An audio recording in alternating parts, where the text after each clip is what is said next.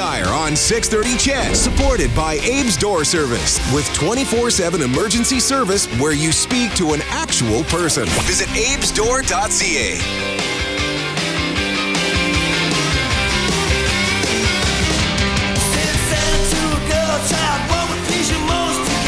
Yeah, like that is a Christmas song. That's not a Christmas carol, but it is a Christmas song I think so. Only three more weeks of Christmas carols and songs. And songs. You know, yeah. As soon as we get through Christmas Day, boom, they're done. They're gone. You don't hear them on Mm-hmm. I think people Day. are sick of them at that You think point. so? Wow, 100%. Some, some some places have been playing them since the first of November. That's Can't true. imagine why you'd be tired of it. over and over and over. Uh, we have had a lot of conversations on this morning about uh, making Edmonton a safer city. Mm-hmm. And Edmonton's not alone. This is a conversation that's going on across the country.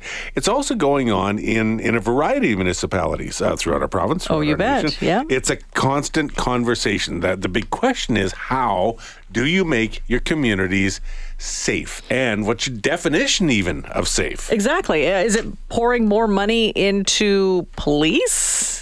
Can we police our way into a safer community? Candace Nykiforuk may say no. I think she's got some ideas because she's the director of the Center for Healthy Communities. They hosted a forum last week in the city, and a lot of people, smart people, sat around the table talking about safe communities and how to make it happen. Good morning, Candace. Good morning. Uh, why don't we start with the definition of safe? And, and as you Mm-hmm. were looking at it with this forum, what kind of safe were you talking about? Really good question. And I think what we've come to understand is that safe really means that you have to focus on all different kinds of well being for people. So you have to make sure that people feel not only physically safe, but culturally safe to be who they are, socially safe, but also um, safe in their society. But this also includes things like economically safe and environmentally safe. So when we're talking about community safety, we really have to have a conversation that touches on all of those pieces, not just, for example, safety from violence and harassment. That seems like a really big topic you tackled last week, I, and I don't even know how you chip away at it. How did you tackle it?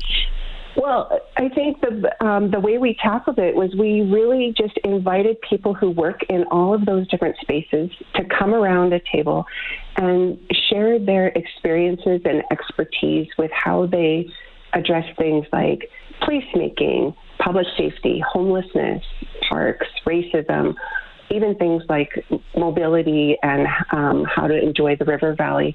So we brought together over um, 150 people with all these different areas of expertise and put them in rooms together to talk about how they've felt some success, how they've had challenges, and then what they can learn from each other.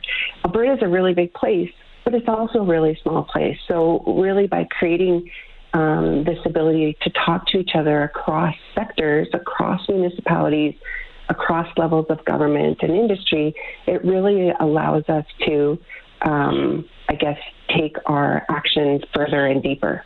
Well, let's talk about actions because you can have those conversations, and sure, you know, you know, there are a lot of people who go, oh, that's a bunch of people uh, who are just in there having having uh, you know high in the sky kind of conversations. What have what can you do about it? What action comes out of this? And I heard you laugh there because I know you've heard that before. Oh yeah, well we have heard that before, and I think I think it's really important to separate out action right now and action that's going to have a really big difference over the long term. So action right now, when you put people together like that, is they're able to borrow from each other and learn from each other on things that are working in their communities.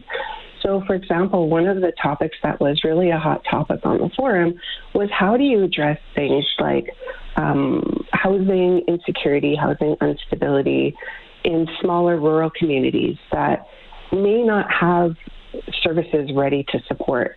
And people were able to share experiences from across communities. So that's something that can happen right away in terms of, well, you know what, I learned this worked really well. So, so what did you learn? Is there something that rural communities are doing, or one particular rural community is doing that we could maybe, um, you know, model ourselves after? I think one of the things that came out loud and clear that is especially in smaller communities, um, people who may not even be working in the area of homelessness might pull pull together and, for example, create ad hoc shelters um, or create ad hoc services or help people who are struggling find the access to services they need. So we even heard examples. For, um, we even heard about examples of uh, municipal counselors pitching in and helping out um, when times were really tough. And I think one of the things that came across really strongly was this this idea that even um, even when there's community ability to come together like that, that's a short term response.